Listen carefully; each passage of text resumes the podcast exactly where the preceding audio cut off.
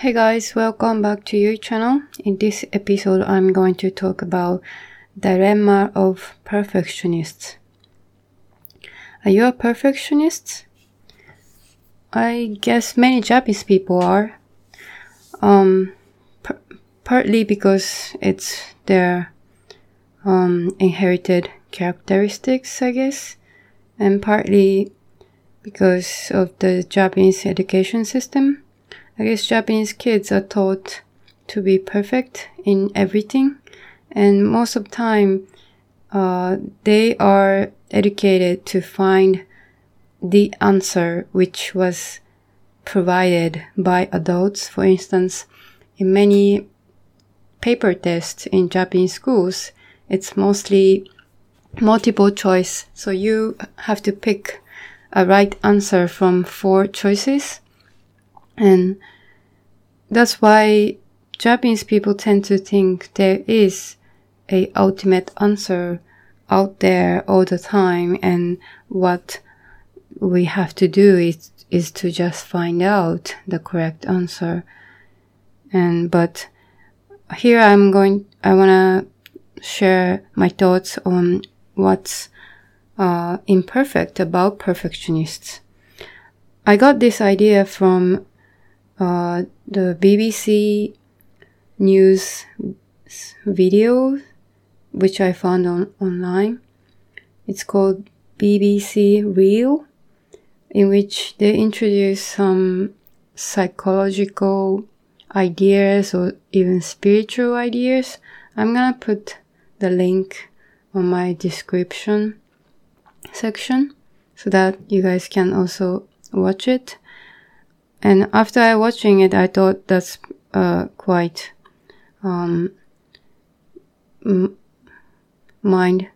eye-opening idea, and so I wanted to share with everyone. So what's the dilemma of perfectionists? Perfectionists wants to do everything perfectly, but to do things perfectly means they don't want to fail, they don't want to make mistakes. But only when you make mistakes, you can get closer to a perfect state. But the dilemma is that perfectionists don't want to make mistakes. Then, if you don't make mistakes, you cannot get closer to a perfect. For instance,If you have never cooked before, but you want to cook something perfectly, but I guess if you have never cooked before, you cannot do that. Or if you want to play an instrument, musical instrument, but you have never played it, but you don't want to make mistakes, then but you just want to be perfect in it. But if you don't make mistakes in playing it,You can't achieve the perfect play. This is my personal experience, but I sometimes do interpretation, translation in my job, and it's a quite different thing from being able to speak English and being able to do the interpretation.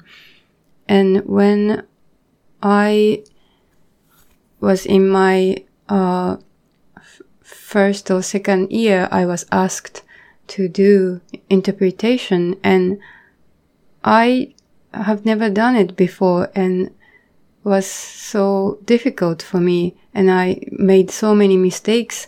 But at the same time, I just realized that if you don't make mistakes, you can't improve, so you can't get closer to the perfect interpretation. So it's the same dilemma here. If you don't do things, if you don't make mistakes, you cannot get closer to the perfect something. And for those perfectionists who are afraid of making mistakes, so they don't challenge themselves, they don't attempt to do something. But if you don't try to do something to begin with, you can't even fail in it. And if you don't fail in it, you can't learn anything from there, and you can't get closer to the perfect state. And so that's the dilemma of perfectionists. So what can we do here is another topic. So I would like to introduce this idea of Pareto's Law or Pareto's Principle. Have you guys heard of it? The other day I was talking to my husband and he mentioned the idea, and I kind of heard it before, the Pareto Principle or Pareto's Law, but I didn't really know what that was. And he told me that it means that roughly 80% of the effects or results come from 20% of the causes or efforts.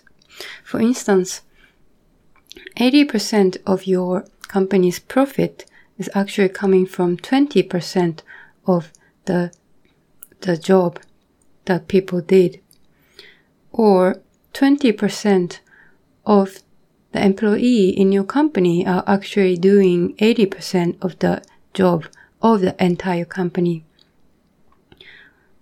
Something like that. It's also called 80-20 rule. And so my husband told me that before he was also a perfectionist, and he's a software engineer, like a programmer, coder, and he also was a perfectionist, and he wanted to make anything perfectly. But at some point he read some book, and then he changed his way of thinking. Now he thinks that just do 20% of your effort or 20% of a job, which will suffice 80% of the requirement. And even you think it's only 20% complete, but it's far better than doing 0% of your job. Even by 20% of job, you may be able to make the protocol of your product and somehow it functions. And 80% of people will actually get satisfied by your 20% complete product. So when you think like that, things will seem like so easier than before. You just think, oh, I can just do anything 20%. Complete, and then you don't really have much pressure of doing things perfectly.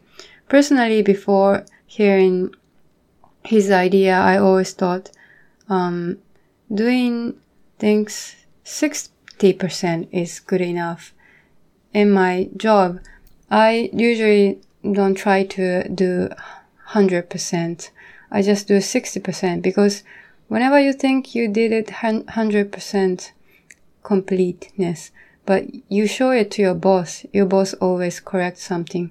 So there's not really much meaning for you to do something perfectly or 100%, because some other people always have different perspectives. So why not just finish it with 60% completeness? And just give it to your boss and see what he or she will say. And then rather doing one product perfectly taking so much time, I prefer to do many more jobs within short period of time without trying to be perfect, doing it perfectly. But after hearing my husband's idea, I even thought, okay, then only 20% product is maybe good enough. So maybe your hurdle is even lower now. And this podcast actually as well began by probably just even less than 20% of the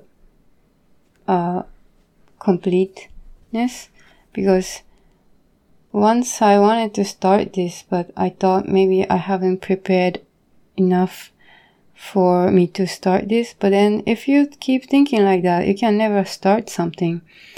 Rather than preparing it perfectly before you start something, why not just start something immediately before you are even ready for it? And as you are running, you can improve the contents by making mistakes or something.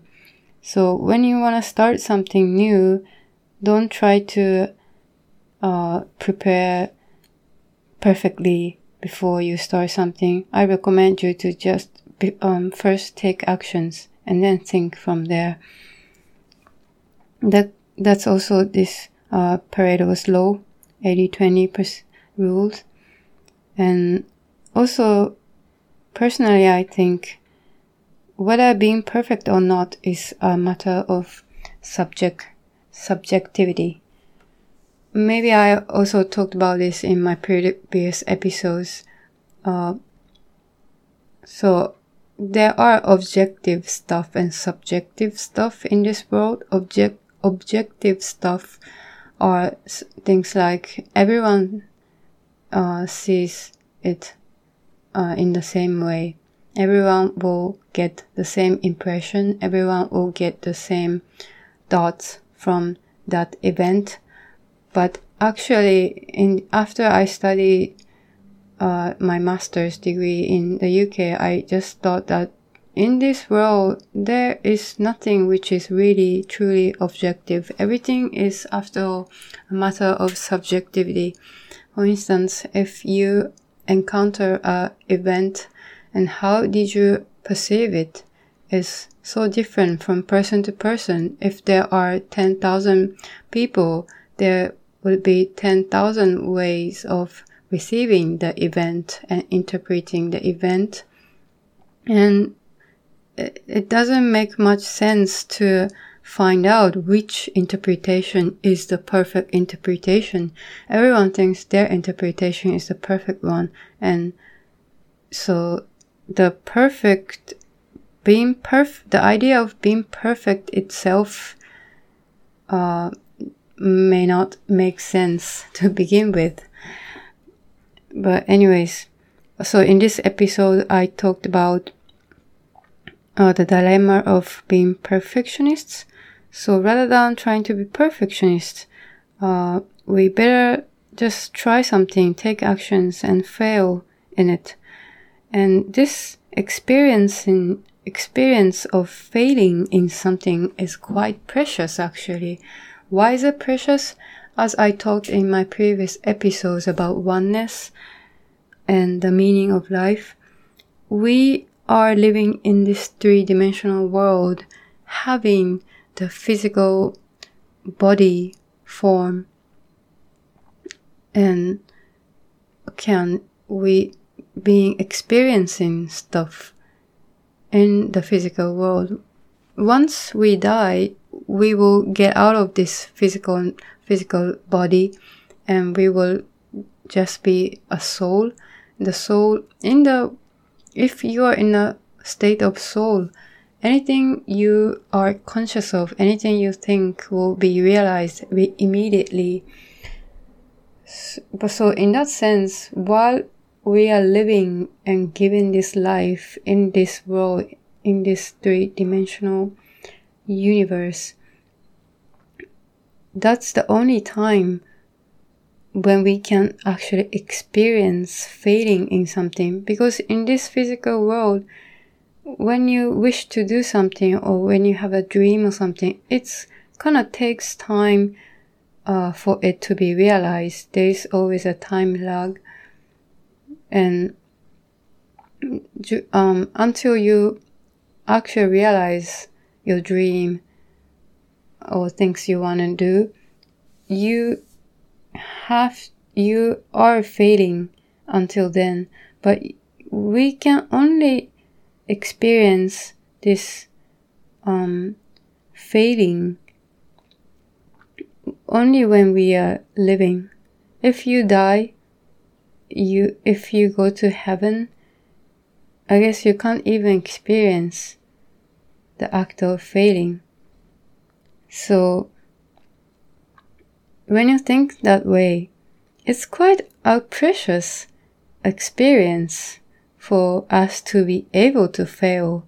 So why not we just try something new and just enjoy even failing it. So, yep, that's it from me today. I appreciate the comments from you guys. You can message me on Twitter, Instagram, or YouTube. Alright, thanks for listening. Bye bye.